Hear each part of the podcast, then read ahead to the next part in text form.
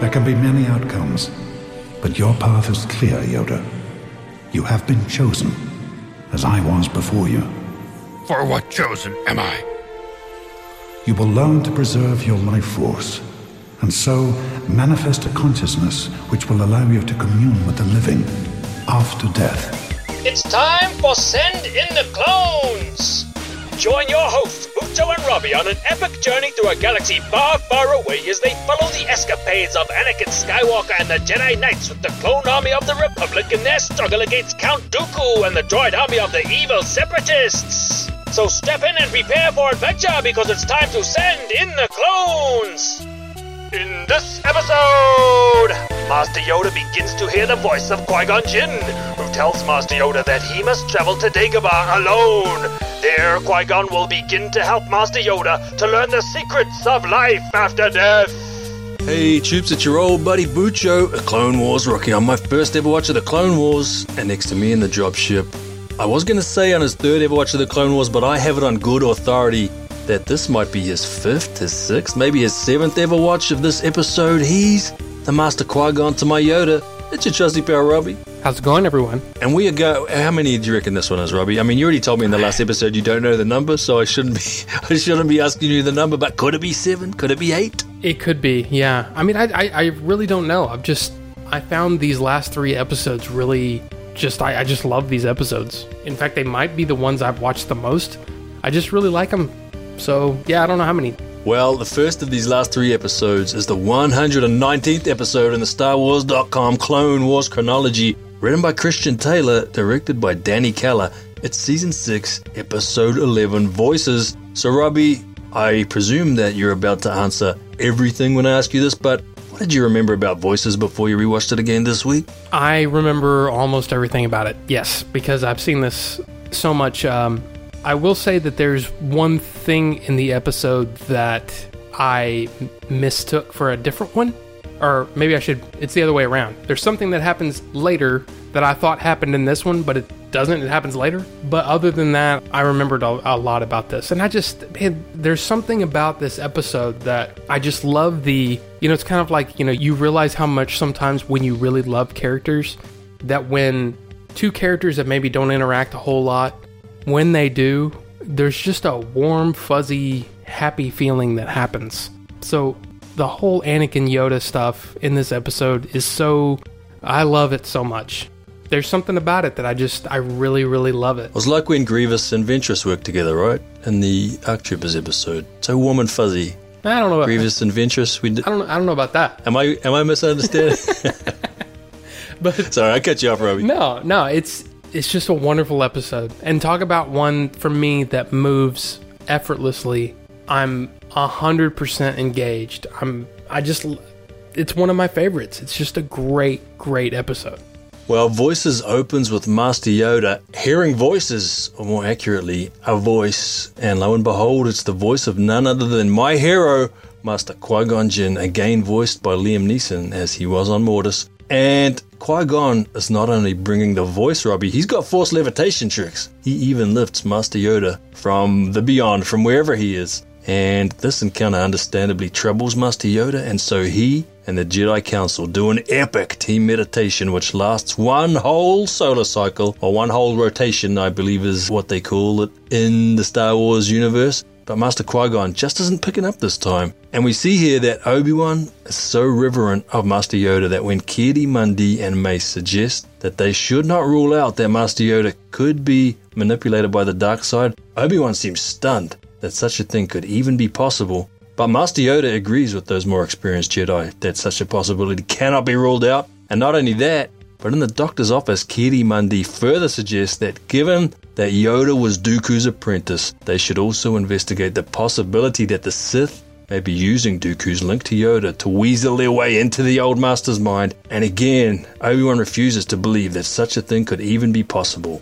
And then the doctor, who, funnily enough, sounds a little like Padme, puts Master Yoda into an insanely deep meditation in which Master Qui Gon again speaks to Yoda. And he tells Yoda Master Yoda should travel to Dagobah, and so, with a little help from Anakin and R2 to sneak Yoda past the temple guards into his ship, Master Yoda jets off to Dagobah. And I only have a couple of notes here from this first part of the episode, Robbie. I really liked it. I like this idea that the more experienced Jedi, including Yoda himself, will not rule out that Yoda is being messed with by the Sith. And I like that Obi Wan is still so worshipful of Yoda that it's very hard for Obi Wan to believe that it could even be possible. It's always nice to see Obi Wan be a little bit human because, you know, sometimes we can think of him as a guy that doesn't have flaws, but the fact that it's so hard for him to even consider this notion that is a completely rational notion and that makes complete sense when Mason, Ki-Adi-Mundi, and even Yoda agree with it, Obi Wan at first can't even get his head around it. I also,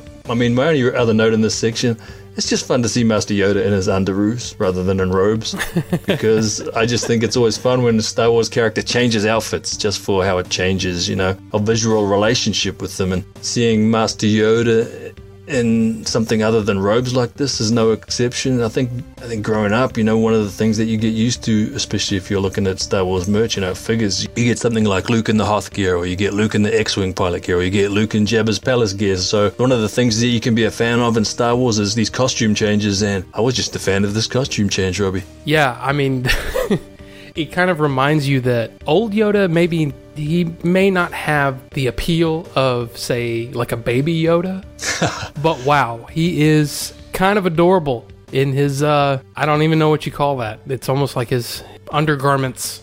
And it's weird. It's almost like a weird flatliners reference or something. I mean, I, I don't think that's what they were going for, but that's what it reminded me of. Is like you're basically getting so close to death that you go into this deep meditative state, and I really enjoyed that. Even Yoda thinks that this is something that I need to do. You know, I mean, it's the one thing that I will say about the whole Ki-Adi-Mundi thing. I don't know where I saw it, but it was somewhat recently. I think it was a YouTube video pointing out how wrong Ki-Adi-Mundi was on almost everything. He's almost skeptical to a fault. And I really kind of thought, wow, you know, when you paint it like that, when you kind of remember everything that he's said and done, he's kind of a punk in a way. You know, you're kind of like, wow, you've misled so many different people with your lame brained ideas. But this idea is not lame brained. Let's be clear about this. Even Master Yoda agrees that it's possible, and in the Ahsoka arc, Master Yoda flat out said in front of the council that the dark side is clouding everything. Right. So, you know, I'd like to watch this fun video of Ki-Adi-Mundi being wrong all the time, but, you know, Mason Yoda are dead right that this is not something that should be ruled out. So the odd thing to me here was not Ki-Adi-Mundi's response, it was Obi-Wan's, you know, how he was, that's impossible, you know, Right. completely against it. Almost, I mean, it seemed like an emotional response from Obi-Wan, which is just not a Jedi-like response. No, I agree. I was just pointing out that I had seen that video recently, so when he, it's obvious to us that that is not what's happening, that it is actually Qui Gon speaking to Yoda, it just made me remember that video and kind of Sure. kind of laugh at myself a little bit, laugh to myself, I should say.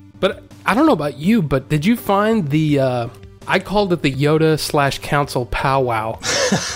For some reason, I found that incredibly moving. I don't know why. I just I got like somewhat emotional watching it, you know, not like, you know, crying or anything, but there was something about Yoda being so in doubt that was, I don't know, it was cool to see. And it's one of those things that for me, it's like, it changes my my view of Yoda, you know, or it changed, I should say, because I've, se- I've seen this many times, but it changed my view of Yoda that he's always been the old wise hermit, you know, often Dagobah and all, you know what I mean? That's what he al- always was to me. Sure.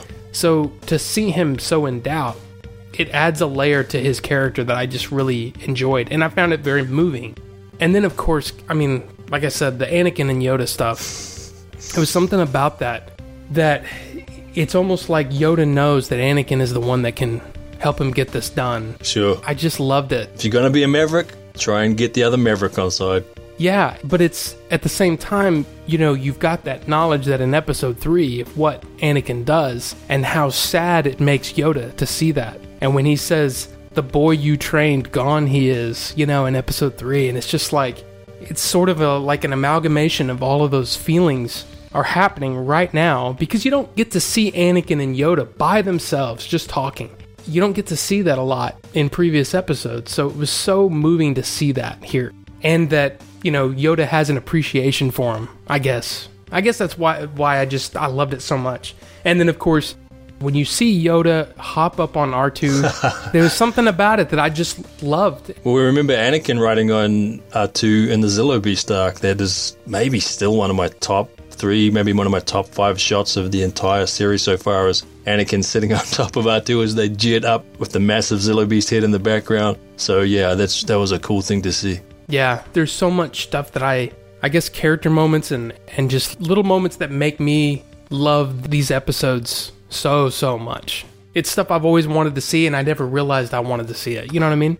I do know what you mean, Robbie. And speaking of things you want to see, you want to see this the second part of the episode. What an awesome segue, Robbie. I'm getting to be a master at this stuff. Master Yoda lands on Dagobah with R2 and Master Qui-Gon guides him to a fairly familiar looking cave where Master Yoda sees a vision of a whole bunch of death and destruction of many Jedi going down. And when Master Yoda emerges, Master Qui-Gon tells him that he now has to get back on the horse he rode in on and ride it somewhere else in order to learn this neat Qui-Gon trick of becoming one with the Force. And again, I've only got a couple of notes. The first one here is that just as he did for Ahsoka's arc and Ahsoka's theme at the end of season 5, here in this episode, Kevin Kiner gets to play a lot with Master Yoda's theme. And I love pretty much everything he did with it. It's always been one of my favorite John Williams themes. Yep. Kevin Kiner really honors that theme and honors the character quite wonderfully. The way that he sort of weaves it, even with Qui Gon's theme, it's just some beautiful scoring from Kevin Kiner in this episode. And the other main note that I've got here is that it seems kind of odd to say this about a swamp, but Dagobah is very beautiful. It's very beautifully realized here. It's so impressively atmospheric. The mists, the scampering animals, the gently swaying vines. I love those vines. The way those branches hang and just gently swing. And I mean, I'm not saying I want to live there, Robbie. I don't, I don't even know if we would have it on our vacation list. I guess we would because it's Dagobah. Because, you know, I definitely want to visit. And I may as well go straight to my shot of the episode here because it's just that simple shot of Master Yoda walking back toward R2 and his ship as Master Qui Gon tells Yoda that the Force will be your guide. And we see the ship and R2 in the near distance in the left of the frame. We see Master Yoda walking away from the camera toward R2 in the ship in the right of the frame. It just looks super pretty with those vines gently waving around. I don't know what it was about those vines. It just seems so peaceful that they gently sway in the breeze. I guess part of it is that a swamp you can think of as being oppressively humid, you know, but those vines swaying makes me think there's a little bit of breeze at least at least rolling through there. So it makes it seem a little bit nicer than a regular swamp. But enough of me, Robbie. What did you think about this part two of the episode, especially about Yoda's vision, where we see a lot of disturbing things? Yes, this I mean, when you see the cave, it's kind of like, okay, we are going to the cave. I mean, this is one of those things where it's kind of like we always wanted to know more about it and why, you know, some of these things exist, what happened. I remember as a kid, I remember thinking, you know, maybe it was always an idea that Yoda had defeated a, a Sith down in that cave and the, the spirit lingered there and that's why it was strong in the dark side of the force. And so all this lore that you know kind of hovered around these things that were big mysteries. So to finally see them not only acknowledge it but show us more about it it was just i mean i love this you know? It's something that somebody like me who's all into lore and loving that kind of stuff. I dug all of this. And uh, I mean, gosh, what you said about Kevin Kiner, I mean, I almost feel like it's in that sort of nod to Last Jedi, you know, when uh, Luke says it's a cheap move to show uh, Princess Leia there. I feel like it's almost a cheap move to bring out Yoda's theme. But man, you know, like you said, it's so well done. It, it's not a cheap move. It's beautiful. It's beautifully done. I love the way that Qui Gon seems nonchalant about all of these nuggets of truth that he's dropping, and I love that. I love his delivery. My only question is you would think that since the Mace Windu and the rest of the council are probably very worried about what's happening with Yoda, you would think they could probably track him to Dagobah, right? I mean, that's one of the first things that when they leave, it's like, well, they, they must be tracking him, right? They, there's got to be some sort of way to track him. But hey, that's one of those things we're not supposed to think about, I guess. You know, we're just supposed to not worry about that. Yeah, one thing I think that goes in the episode's favor is that hyperspace tracking wasn't invented at this time. And the second thing is that that even if there was some sort of tracking device on the ship, you'd expect that Master Yoda would be able to find it and you know ditch it somewhere on the way. So I don't know. I didn't even think about that. There's also the fact that he doesn't spend a whole lot of time there. You know, he pretty much lands, goes for a walk, sits down, goes for another walk, has his experience. You know, by the time they did manage to find Dagobah among the know, millions of planets and stars. It would take them a long time to find Master Yoda, so I didn't have any issue with that. But I've already given away my favorite shot of the episode, Robbie. What was your standout shot of voices? It's really tough because there's a lot of shots that I just love, and there's, as you said, there's many, many just beautiful shots. But I think my favorite shot is it's a simple one, and it's not even that beautifully rendered or whatever you want to say. It's just when Yoda looks back at Anakin and tells him that I can't even remember what he says. What does he say right there? Does he say, We're friends, aren't we? It's after that, and he's like something about how he's basically good at breaking the rules. He talks about being spontaneous, right? Yes, yes. And it's just, I love it, man. It's such a beautiful character interaction that we just haven't had the opportunity to see. I don't know. I guess it's just an appreciation of Anakin's character at that moment that I just, I love it so much.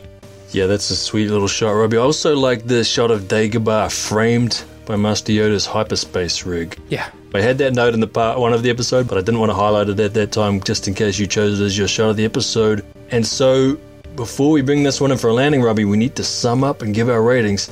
So, after your latest watch of Voices, how did you like it? And where does Voices sit on that four star Robbie scale? Four out of four. I mean, there's no question. This is what Star Wars is to me is episodes like this that just they don't pull any punches. They give it all to you and it just I love it. I just love it, love it, love it. I don't even know what else to say. I feel like I've gushed over this episode way too much. Yeah, I've got it at nine swaying Dagobah vines out of ten. I mean, I enjoyed learning a little bit more Force lore, And like you mentioned earlier, I enjoyed seeing the side of Master Yoda, who's the oldest and most experienced Jedi, where he's just a humble student again. Yeah. And showing that no matter how good you are at anything, true greatness is tied very strongly to humility. And like you said earlier, seeing Yoda doubt is not necessarily a new thing because we see him in a lot of episodes verbally expressing doubt and what's going on, expressing that the dark side's clouding everything. He doesn't see everything, he doesn't know everything. But here is the first time we see him doubt himself. And that is really a fascinating character moment for Yoda. And that do you have something else on that? I was just going to say, I totally forgot to mention that he sits down and says, Master Qui Gon, I'm ready for my next lesson, basically. It was just, it's so beautiful. Master becoming the student again. And that is mission accomplished for season 6, episode 11 Voices. So, Robbie, won't you please let the troops out there know what are our communications channels? Sure. We are Bucho and Robbie at Gmail, Twitter, and Instagram. That's B U C H O A N D R O B B Y. Yes, sir. And of course, the troops can join us again next time for the 120th episode in the Star Wars.com Clone Wars chronology, season 6, episode 12, Destiny. And until then, this is your old buddy Bucho alongside your trusty pal Robbie. And we are out. Remember, you can support Send in the Clones for free simply by rating and reviewing the show on iTunes or any other podcast platform, and Bucho and Robbie will read the review on a future feedback episode. And speaking of feedback episodes, you can also send either a text or an audio message of 60 seconds or less to Bucho and Robbie at gmail.com.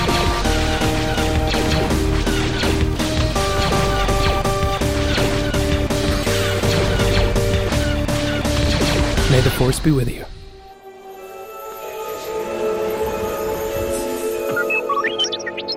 Yes, my friend. All right, I am. No. Back to Coruscant. We are not going yet. Afraid only begun. Our long journey has.